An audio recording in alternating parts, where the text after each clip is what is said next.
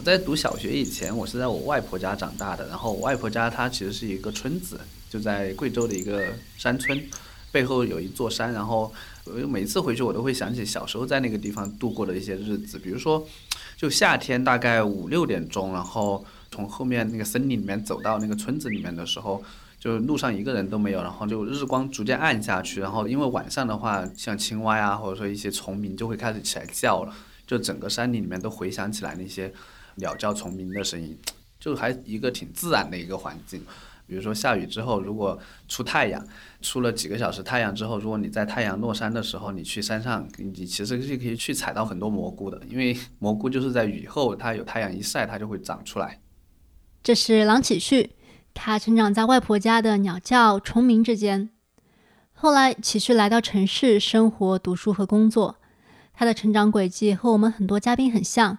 十来岁的时候开始学电脑，读大众软件，在大学里试过创业，毕业之后做了产品经理。那时候，连启旭自己也没有想到，若干年后，他怀念的外婆家的声音，会以一种特别的形式，重新回到他的生命里。你现在收听的是 UX Coffee 设计咖，一档关于产品和设计的播客节目。我是 Hoka，我是方志山。二零一五年，那是启旭在职场的第三年，他工作忙碌，却也波澜不惊。那时候正赶上国内创新创业的热潮，启旭的朋友想拉着他出去创业，但被他婉拒了。那年五月，启旭到硅谷参加会议。会议的间隙，启旭去了硅谷附近的一个海滨小镇。他在小镇的海滩上坐了一下午，听着海浪拍打沙滩。他暂时忘记了太平洋另一端的繁忙，开始了一场跟自己内心的对话。这场对话后来改变了他的职业轨迹。对你当时就是在硅谷旁边的这个卡梅尔小镇嘛？然后你说你待了一个下午。啊，你当时脑子里面在想些什么？能跟我们说说看吗？我当时就有点那种很神奇的感觉，有点像说你站在你平时的太平洋的另外一端，然后好像回过头去看原来的那个自己，你就在想说，应该做什么选择呢？还是你要去做什么事情呢？然后那种感觉是一种抽离吧，因为其实是跳脱出日常的环境跟平时工作的轨迹，然后让你去有机会思考这些问题。对，所以其实那个是那个下午，其实后面好多次我都会回想起来那个下午。当然，那个下午本身没有给我带来什么，好像突然的这种伟大的灵感啊，或者说很清晰的决策啊这些，只是说我觉得那样一个状态会很多时候提醒我自己，就是当我回到广州，但是我在每天的日常生活之外，我就开始去思考说，哎，我想做什么事情，我想要通过呃我自己的这种时间，然后呃我自己的这种。付出努力，我想去创造什么样的产品？对，其实这些问题就会开始去冒出来，去思考。就是我想要去做一些自己更认可，或者说觉得更有成就感的事情。我那个时候应该是二十六岁，然后我觉得也挺年轻的，然后呃，反正也 nothing to lose。我自己也一直是一个比较有创造欲的人，然后我想要去做一些自己认可的事情。如果到最后可能也没有什么结果的话，我觉得我也 OK，因为我至少去试过了，所以就是这样一个情况去开始了创业，然后离开大公司，然后自己出来做。所以我为什么说我自己不是一个特别典型意义上的创业者，就是因为其实我离职的时候，我其实连自己做什么都没想好。其实后面整个过程回想起来的话，我我也会觉得好像呃确实还蛮有勇气的，因为我其实当时没有这个感觉，但是我后面好像回想起来，我觉得确实还是。可能也不是所有人都会做出的选择，大概是这样子吧。然后我知道你其实创业的第一个项目不是抄袭，对吧？它其实是一个 SaaS 软件。嗯。那你当时做这个 SaaS 软件的时候，大概是一个什么样的状态？当时我们自己做那个项目呢，坦率说，确实从需求的选择啊，从本身呃切入啊，然后我觉得都还是有很大的问题的，因为也是第一次创业，然后。其实理论上那一次可能都是一个摸索的过程，呃，包括我那一次也其实没有融资，都是自己的钱，所以当时整个各方面的压力都会很大。一方面是，对吧？你出来一段时间，然后你也在做事情，然后那产品上你也肯定希望，或者说这个业务上希望看到一些进展。然后第二是，你也会有现实层面的一些压力，不管是这个资金啊，还是说。当时我们也是一个有一个比较小的团队，那你这个团队的伙伴们，他们其实也需要有一些这种。就是发展上的考虑嘛，就是你可能在公司里面做事情，你相对来说这个体系啊，然后这个业务模式啊，都还是很清晰的。它是一个确定性比较高的事情，当然它可以提供这样比较安全的环境，你不需要去操心说这个业务啊，或者说市场变化这些事情。但是你创业的话，或者说你自己去做一个产品，然后推向市场的话，你考虑的问题，包括你要思考角度，然后包括你也需要受限于你自己的这个。呃，现实状况，然后团队的现实状况，然后各方面吧，然后再加上那那段时间，其实呃自己家里也有一些情况吧，所以就加到一起，就有段时间挺糟糕的，嗯。嗯，然后在其他报道里读过，说你因为当时压力很大，然后你想要缓解压力，所以就开始去做冥想。嗯，然后你之所以会想到冥想，是因为你大学的时候上过一个冥想的课。嗯，我就挺好奇，你大学的时候怎么会想到要去上一个冥想课的？当时我们。正好有一个课是当时哈佛过来一个老师，然后他开设了一个关于冥想或者说这种佛教的一个课，然后我当时就很感兴趣就参加了，所以当时就在这个课上其实有接触到冥想啊这样一些事情。那我自己在一六年这个节点的时候，因为遇到了这样一些状态，然后其实想起来我大学。接触了冥想这个东西，哎，决定开始深入去练习，就是也是很阴差阳错吧，就觉得哎，好像可以试一试，就更多就是从最基础的数呼吸啊这些事情开始，啊，每天就是做十几二十分钟，然后就让这样坚持，然后包括有时候睡前失眠的话也会做这个事情。对，我看到报道上也有说。嗯，你当时的这段冥想的经历，后来启发了你去做潮汐，就是潮汐这个产品里面，后来有很多的冥想的内容。嗯，但其实潮汐最最一开始，它其实是比较偏向于自然声音或者说白噪音的一个产品。嗯，就是好像最最一开始的 MVP 就是五个自然声音可以切换这样子。对，嗯，所以我挺想知道，就是自然声音这个这个部分是从哪里来的。嗯，我我刚才也分享过，从小是在贵州长大，所以也是在一个呃比较偏原生态，然后就是有很多森林啊、山区的一个地方，所以就是这些东西对我来说还蛮有那种嗯所谓的疗愈作用的。因为我离开家最远的就是当时读大学，就第一次那么远，然后有时候在上大学的时候，下午两三点钟，我那时候就会想起来说，哎，这个时候在我外婆家那个院子里面在发生什么？其实无非就是。白云在飘，那个院子的那个光影在流动，然后太阳它可能从很晒，然后到下山，然后整个世界都很空旷、很安静。但与此同时，可能在我们在城市里面的时候是车水马龙，是有很多烦心的事情。有些时候我可能会突然就会想起来这样一个事，哎，我是在想说，就是好像我们觉得这个世界每天都有很多变化，但其实也没有那么多的变化。所以，其实是不是当你听到一些自然的声音，其实？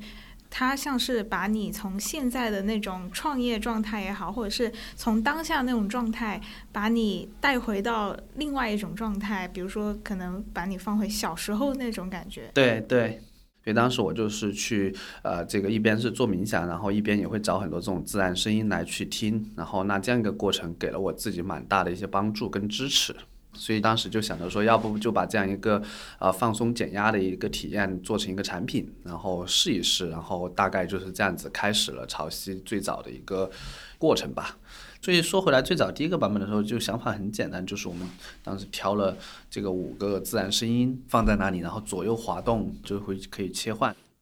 哎，那白噪音，我觉得你们当时应该也不是唯一一个想到要做白噪音的产品。嗯。但是你们当时有一个特别的卖点，就是你们把白噪音跟番茄时间结合在一起，结合的很好。对。嗯，你们是怎么想到有这样一个结合点的？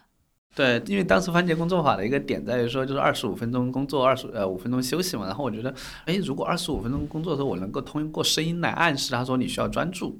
那我觉得这个点就很棒，就相当于把我们在所谓工作法里面的二十五分钟通过声音来填充起来。对，那我觉得这个其实是一个更完整的时空的概念。然后休息的时候，那我就不播声音的嘛，那你就随便干嘛去喝杯水啊，然后提醒你站起来。当时就，呃，算是我们其实肯定是在这个领域里面，我们是第一个产品把类似于说白噪音或者说自然声音跟这种，呃，番茄工作法结合到一起，大家会非常有明确的对应说，哦，这个东西可以帮助我专注。比如说我原来问你一个问题，如果我说，哎，给你五个自然声音，你能想到它来用它来干嘛吗？对吧？其实你你其实不太容易想到，或者你需要一点时间的。但是当我们这样的设计之后，它就很简单，用户大概就知道，哦，我这个就是可以用我来帮助我专注，然后帮助我获得心流体验。其实当时也没有想特别多，因为那个时候我们主要的工作还是在做那个原来那个 SaaS，所以这个项目其实相当于是当时的一个。苦闷的这个工作之余的一个调剂，做一个产品来满足一下自己那种感觉。然后，当然这个产品出来之后，后面也很神奇。明明我们这个对吧，当时所有的宣传语上主打的都是专注啊、心流体验啊这样一些点。后面我们发现用户用它就是各种千奇百怪的场景都有，对，会有人用它来助眠，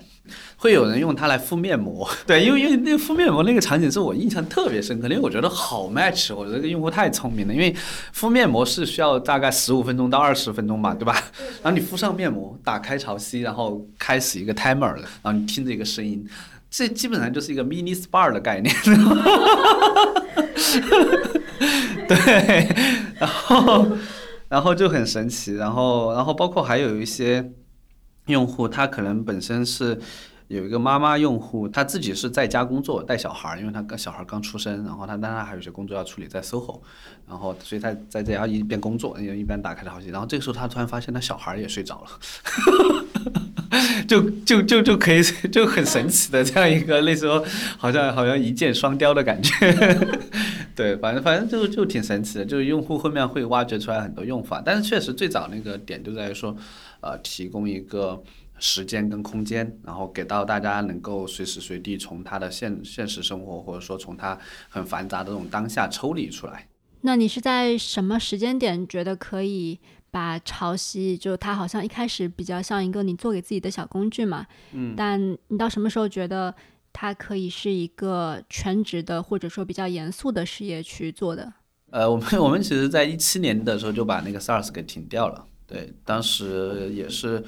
把那个项目关掉之后，开始去想说，哎，接下来该做点啥？然后这个时候自然目光就会去看到潮汐，发现哦，原来潮汐在当时那一年中间差不多有一两百万的累计的用户，然后就是其实还蛮神奇的，对。然后而且我们最早是做了英文版，然后我们还会收到一些海外用户的邮件。这个大家也知道，海外用户写邮件的方式就更让你觉得 就挺有那么回事儿的感觉。对，然后我们收到过一个土耳其的用户，那段时间好像土耳其这个这个政治环境格局有点动荡，所以他就特写信来告诉我们说，特别谢谢我们这个产品，让他在那样一个环境跟那样一个周遭的一个情况下，他来还能够去获得一些平静跟啊这种专注，能够去投入生活、投入工作。对，我觉得那个那个也是我印象很深刻的一个用户反馈，就是我们回过来看一七年的时候，就发现说哦，也积累了一些用户，而且持续不断的，你还会收到很多用户，他会告诉你他的需求是什么，然后其实这个过程中就有很多人说他在冥想了。然后也有很多人说他有睡眠问题了，对，所以其实基本上就用户已经把我们接下来该做的事儿都已经讲清楚了，对，从那个时候我们就开始填坑，然后然后所以就就会发现说确实很有意思，就是你提供出来一个想法，你可能没有一开始没有把这个东西讲的那么清晰，呃，你没有讲的很完整，但是用户他其实能够体会得到你大概在做什么。然后他会以他的方式去告诉你说他想要什么，然后你会发现他想要那个东西可能跟你最早想要去做那个更完整的东西是很 match 的，对，所以这个也是一个蛮有意思的过程。当然，同时还有一个点，确实也有就是海外的一些产品嘛，像 Calm 啊、Headspace 这些产品，然后他们正好也在一七年的时候，我会发现说有一个啊，就是明显的一个发展的拐点出来，所以就从。那个时候，我自己还是觉得说，一方面我们自己有有一个验证，有用户的积累，然后有用户的需求，用户的呼声，然后能够感受得到，其实大家对于焦虑啊、压力啊、睡眠啊，然后包括现在信息过载啊，然后过度娱乐化啊、过度消费主义的情况下，其实大家很需要这样一些产品和服务，能够去解决大家身心健康方面的需求跟烦恼。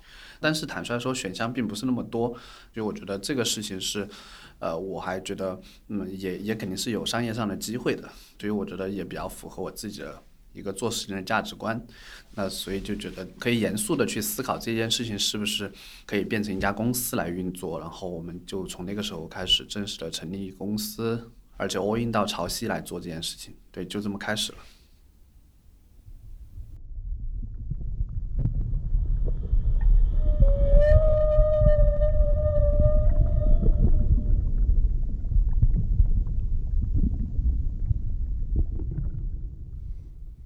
那现在的话，潮汐已经远远不只是最一开始的五个声音了。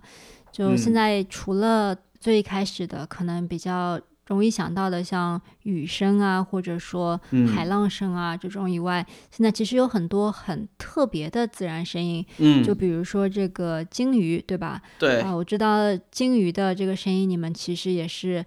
花费了很多时间精力去找到这个合适的声音的。嗯，能不能讲讲这个鲸鱼背后的故事？嗯，我可以非常百分之九十九的确定说，我们潮汐的这个鲸鱼的声音是目前这个世界上你能听到最好听的鲸鱼的声音，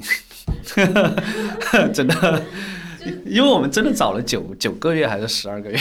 就这个事情也很有意思。其实电影里面也会有这样的问题，比如说大家真的希望看到是真实的。九十年代的场景嘛，其实是不一定的，因为大家想象当中九十年代的场景，或者说比如说三十年代的纽约，其实大家有一个想象当中的，但其实可能它不是真实的。所以回到金鱼这个事情也是一样，其实真实的金鱼的声音，它其实是有点可能有些人听了会不太舒服的，对它可能没有大家所谓想象的那么美好，那么好听的。所以这个时候我们需要去在中间去找一个它既是真实的，但也比较符合大家想象的这种金鱼的声音。所以这个难度就在这里。就蛮奇妙，就是那所以什么东西是真实的呢？对吧？对，真的真的，这个很有意思的，就是我我们产品里面就到处都是充满了这样的一些 一些情况，就是真实的东西不见得是大家觉得真的东西。那你们就是找这个金鱼的这个音频，你说找了十个月当中，就是在很多个不同的可选的素材里面一直在听找那个。对我们其实因为本身金云这边录制的这种声音其实本身就不是那么多，所以我们会去主动联系一些录音师啊，我们会去找这些人去沟通，然后问他有没有啊，反正就就是一个漫长的这个追金鱼的过程。对，还还有录音师这种职业，就是专门去海底水下去录声音的那种吗？对，其实。国外这部分会比较多一些，其实会有一些人，他不算是专门吧，他是因为他也不会是一个职业，更多就是他可能就是本身就是摄影师啊，或者说摄像师啊，然后他可能在做这方面工作，然后他可能对这个东西还蛮感兴趣，他可能就录录了一些东西。就当然国内我们也有一些合作伙伴，对，嗯对。然后除了这个金鱼之外，我看到你们的 App 里面还有蛮多很特别的声音，我发现有一些声音是很有。中国的传统文化色彩的那种感觉，就我现在拿出你们的 app 看啊，就里面有竹林啊、泛舟、白马，然后我知道之前呃你们还合作过一个原名的自然场景，啊，我其实挺想知道你们是怎么想到要去做这些就是很东方传统文化的感觉的声音的。哎，对，其实其实声音那部分，我们更多的概念是我们其实以做这种策展的思路来做的，就是你可以想象，在这个产品里面有不同的房间，啊，不同的空间。你现在今天你什么心情，你想去哪个空间，然后它的颜色、它的整个感受、整个情绪都是不一样的。比如说，可能像这种传统文化确实是一个主题，包括我自己会觉得，就这个东西是很东方的东西，所以也是我们很独特的东西。然后我觉得也是我们其实真的非常需要去。在意跟珍惜的东西，我觉得这个东西有点像，不管是我们这样一个社会、这样一个地域的人，他的一个共同想象，还是说我们自己跟我们过去的历史的连接。当然，我我们也会看到说，今天的很多年轻人对于中国文化也很喜欢。我们也希望说，在这个事情里面能够通过我们的产品给大家提供一些这样的体验。比如说，包括像原名那个，是我们跟一个叫缤纷自然，他们在国内的话是做这种野生物种保护的，对纪录片的拍摄的组织跟机构。他们的话当时是拍了一部电影，是拍在中国云南有一个特别珍稀的物种叫天行长臂猿。我们觉得还蛮有意思的，所以当时我们是在这个这个跟他们去合作，然后也在我们场景里面去提供了这个天行长臂猿的声音，然后也是去希望给大家在日常生活里面也提供这样一些大家可以去关注这个世界也好，关注这个自然的一些角度吧。对，所以我们这个类似于说这种偏自然啊、偏这种公益向的一些内容，我们也会去做了。我们希望推出一个新的声音场景，就真的是一个大家会用得上，然后会真的。有一定的独特价值的这样一个声音，我们我们其实是没有说特意追求量，我们更多是追求的是我们真的在推出不同的房间，以展览的方式来做这个事情。对，所以这个是我们对这个事情的一个思考。接下来，你可以轻轻的将牙膏送到口中，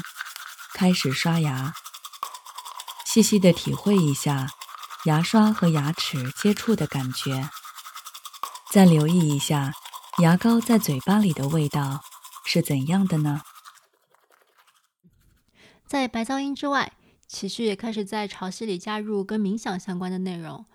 我发现潮汐里的冥想训练很特别。我看到一个训练叫做饭，还有一个排队，还有刷牙，好像乍一听跟冥想都没有什么关系。你刚刚听到的就是刷牙的冥想训练。我问启旭，这些内容跟冥想有什么关系？冥想的话，在本身在欧美来说，就是它是非常流行、非常 popular 的一个生活方式。大家不会把冥想看成是一个好像是一个药。也不会把冥想看成是一个所谓很硬核的，然后很宗教化的一个东西。它其实会看成是，就是我随时随地都应该去做的一件事情，一个生活方式。这个其实是我自己本身也蛮认可的。就是从回到冥想，或者说回到正念，我自己理解其实就是提倡大家去活在当下，回归内心。你能够有一个 moment，能你能够有一个空白。在你的生活当中给自己留出来，所以其实我们当时去定我们的内容的方向的时候，我们其实首先希望给用户传达的是一个比较轻松，然后不是一个课程的感觉，因为我们觉得这件事情是你随时随地可以开始的。我相信也有一些用户他会接触到冥想这件事情，但是一开始他可能接触冥想都是二十一天这个什么什么课程，然后。其实我每次看到这样子的时候，我觉得其实中国人是挺热爱学习的，但我觉得就是我们也没有那么热爱学习，对吧？然后尤其是这件事情，它又是当你去需要去减压放松的这样一个事情的时候。就是我会觉得哪里有点不 make sense，有点奇怪，你知道吗？那种勤奋的学习如何放松。对，对，所以，所以就是我们，我们，但是我觉得这个，这个其实它还是有需求，或者说我们包括我们接下来也会去做。其实我们现在也有一些体系化的内容，但是我们会觉得说，我们希望呈现给用户的第一印象是轻松的，然后是放松的，然后是呃生活方式的。岔开一点，就是很多时候有些朋友他也会有见我说，哎，你觉得什么是冥想？然后我其实这个时候会反问他一句，我说你有什么爱好吗？比如有些朋友他就会说，他其实平时会比较喜欢写书法，或者说他会喜欢登山。就徒步，或者说他会说他喜欢养一个鱼缸，就看那个水草，看那个鱼缸。然后我就说，哎，其实你在看鱼缸的时候，你有没有觉得你特别安静，然后特别平和，特别沉静？然后你有没有觉得你在写字的时候，那个瞬间你其实特别的，就是感受力特别强，然后你特别没有杂念，你在那个状态就是在冥想。为什么呢？就是其实很多时候冥想它不是我们想象的那样子，说好像。它是一个特别需要做的事情。其实很多时候，我觉得它就是一种，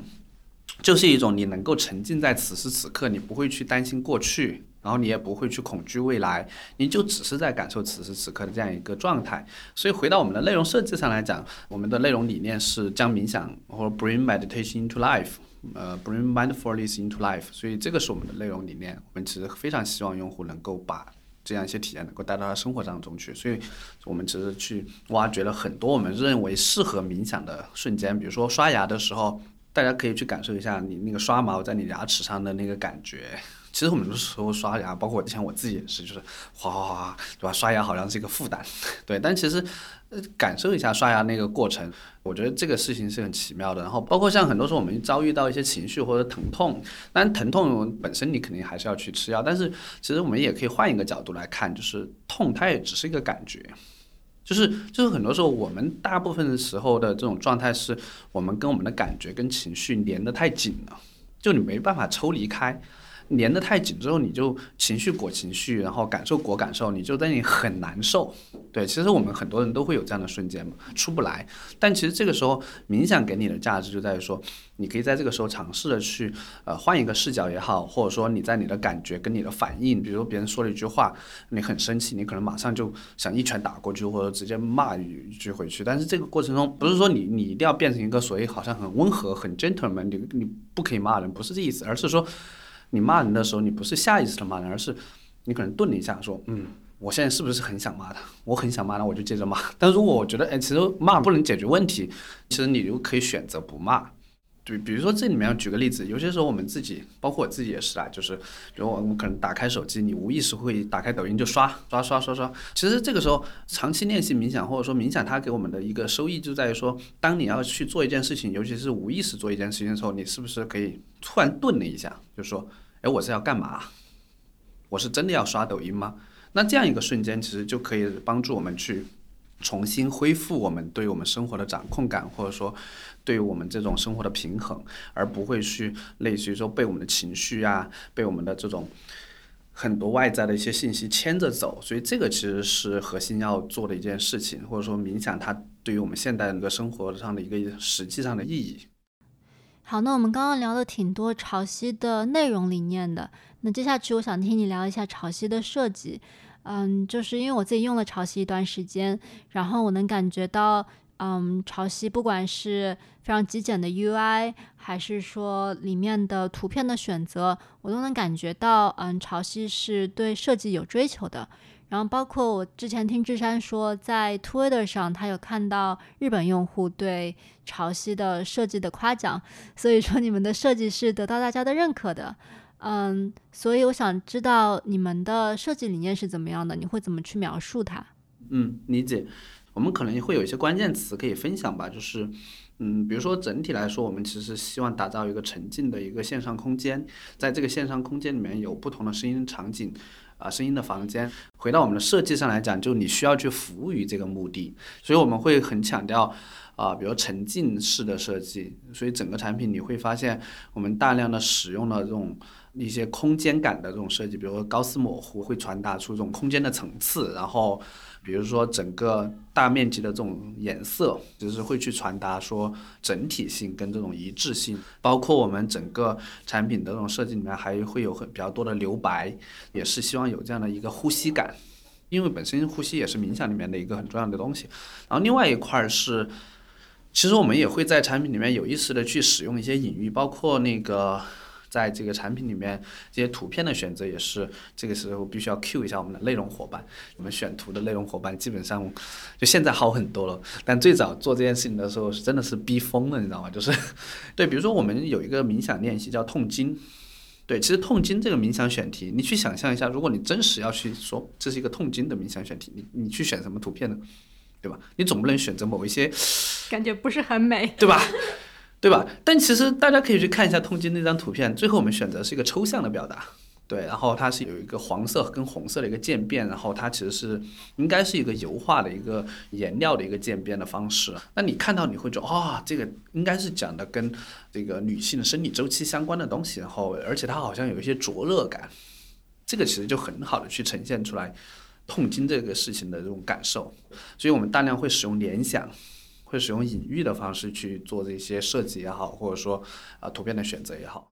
那听你这么讲的话，就感觉好像嗯挑一张图片都要花很多时间，那你们应该花了很多时间去打磨你们的设计。嗯啊，但你们毕竟是一个创业团队嘛，然后可能也会有各种各样的现实的压力，不管是来自投资人的，还有来自团队的，对，就会不会有人质疑你们说为什么要花这么多功夫去追求这些呃很高质量的东西？这里面我也需要去表达一点，其实是，呃，设计当然是我们在做决策里面非常重要的一个维度，但是它也不会是唯一的维度。做一个决策，我们会认为说它会有不同的权重，然后比如设计上的考量它是一种权重，内容上的考量是一种权重，用户的角度是一种权重，然后包括产品上的思考，其实也会包含商业化的思考、商业的角度。所以这些事情在我自己的认知里面，我觉得。设计这件事情，在整个我们这个品类里面，我觉得它是一个非常重要的维度，因为这是我刚才讲的，除了用户很多时候除了要解决问题以外，它还需要带来这种人文性质，或者说它还需要这些感性的或者说精神性质的这种体验。我觉得在我们这个品类，不同的品类的比例是不一样的。电商产品我觉得就不太需要这种东西，但我觉得我们这种品类，我觉得它是非常需要的。所以基于这个业务上的考量，我们会把设计优先级调的比较高一些。我们希望在你的手机里面，你有一百个 app，但是你打开潮汐这个 app 的时候，你会发现它跟你打开其他九十九个 app 的感受，从一进来的那一瞬间一开始就完全不一样。所以这个是我们希望在业务上说，我们希望去传达的理念。所以基于这个角度，我们其实去选择说，我们觉得在这种沉浸感啊、设计感啊这些事情上，我们会去重视。对，但是它不是反过来的，它不是说我们需要去强调设计，然后我们最终做出来这样的东西。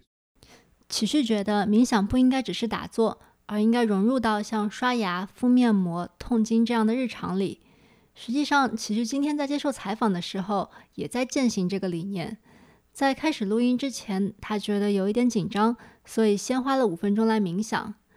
创业这几年，启旭经历过很多像今天这样的压力事件，而这些压力事件也给了他一个机会，让他在他的日常里实践这个理念。其实，比如说，当我们去这个市场上跟不同的人沟通，不管是投资人还是说各种各样一些合作伙伴，跟这个世界交互的过程中，你会听到各种各样的声音。这个过程中，确实，他对于呃，我的一个压力的点或者考验的点在于说，呃，就是有些时候，比如说一个你觉得特别牛逼的人，他跟你讲了一个完全跟你不一样的想法。然后你这个时候怎么样去怎么样去消化呢？对吧？就就是就是这样的一个情况。然后回到这个这个也是一样的，比如说呃回到这个团队回到业务上来说，就我们传统讲做一件事情，它除了你自己做的部分以外，还有一个所谓的趋势这件事情嘛。但这个趋势这个事情或者说市场这个事情，其实它不一定是你完全能掌控的。有些时候它还是需要一些这种 timing 也好，或者说这种机缘也好，我觉得它可能还要到一个点。但是那这个过程中，在那个点。如果坦率说没有完全呈现出来的时候，我们整个团队他该怎么样的方式去做这个事情，或者说是怎么样去持续的 keep going？我觉得其实这个时候就是对于一个团队心力，对于呃创始人他自己相信的事情的一个考验。所以我觉得在这些维度上来讲，我也肯定也会经受这样的一些压力、跟彷徨、跟焦虑。对，所以我觉得这个其实是对我自己来说，我觉得只能说一点是。我觉得冥想本身有助于帮我去消化这个事情，真的，真的，真的。就是比如说，有些时候我会，我可能有一些时候，当我面临一个事情，我我也拿不准的时候，我可能在冥想的状态里面，我可能会更加清晰我自己的感受跟自己的想法。那其实可能到最后，真正问的是你真正意义上来说，你做这件事情是为了什么？对，然后那如果这个答案其实比较清晰的情况下，我觉得他又会有点像我之前看过那个电影，是那个走钢丝的那个人，就是他在纽约双子塔中间走了一个钢丝，然后他会拿一个平衡。创业就像那样一个过程，你走上去了，你一开始可能会很有信心，觉得我肯定可以走走过去，你你可能就。很平衡，然后包括你一开始想法很完整，然后你走，可是走了一段之后，你没有想到说，啊，今今天怎么气候突然变化了，风突然刮起来了，乌云开始下雨了，这个时候你可能会失去平衡。那这个时候失去平衡之后，其实你需要在过程中快速的把自己再调整回来，然后再往前走，所以它不会是一个好像你就一直永远的平衡。所以这里面好像也有一点是，比如说啊冥想或者说所谓的正念里面，其实。就有什么东西是真正不会变化的吗？也也不会有，对，所以我觉得是这样一个动态的一个过程。就就刚才说嘛，就我觉得对我自己来说，可能某种意义上来说，做潮汐它也是一种呃修行，就是你跟这个世界发生连接，然后在这个过程中接受到不同的反馈，然后去调整自己、认识自己，然后重新再去呃实践，然后再去把你你心目当中你觉得更好的东西去呈现出来。这也是我自己。本身要做的一个修行，稻盛和夫那个活法里面不就这么说嘛？就是，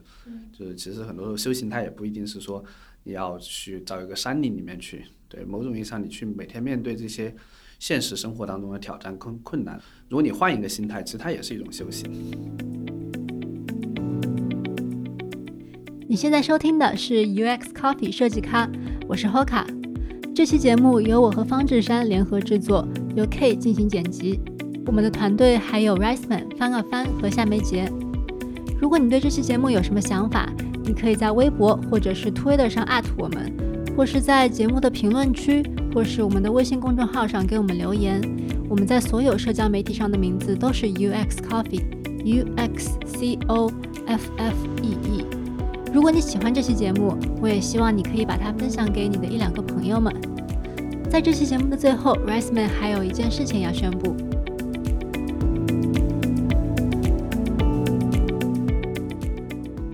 你好，我是 Riceman。你刚听到的是 UX Coffee 这档播客的第八十九期节目。这同时也会是我们第一季的最后一期节目。对，是第一季，你没听错，我们想把过去这整整五年的节目称之为一季。而我们之所以现在突然把它们称之为一季，是因为我们想在这个时间点按下暂停键。而我们之所以想暂停，是因为我们希望能做出更高质量的节目给你听。而我们觉得要做出更高质量的节目，我们就需要更多的一些时间来准备，也需要更多的一些时间去提高我们自己。所以从今天开始，我们几个会用几个月的时间去做一些修整，也会为之后的节目做一些准备。你订阅的这个播客会安静那么一会儿，但你不用太担心，因为过几个月我们就会回来。如果你不想错过我们第二季节目的发布，那么你可以去关注我们在微信公众号、微博和 Twitter 上的账号。这样，等我们回来的时候，你就会第一时间得到通知。好的，谢谢你这么长时间来的收听和陪伴，我们几个月后再见。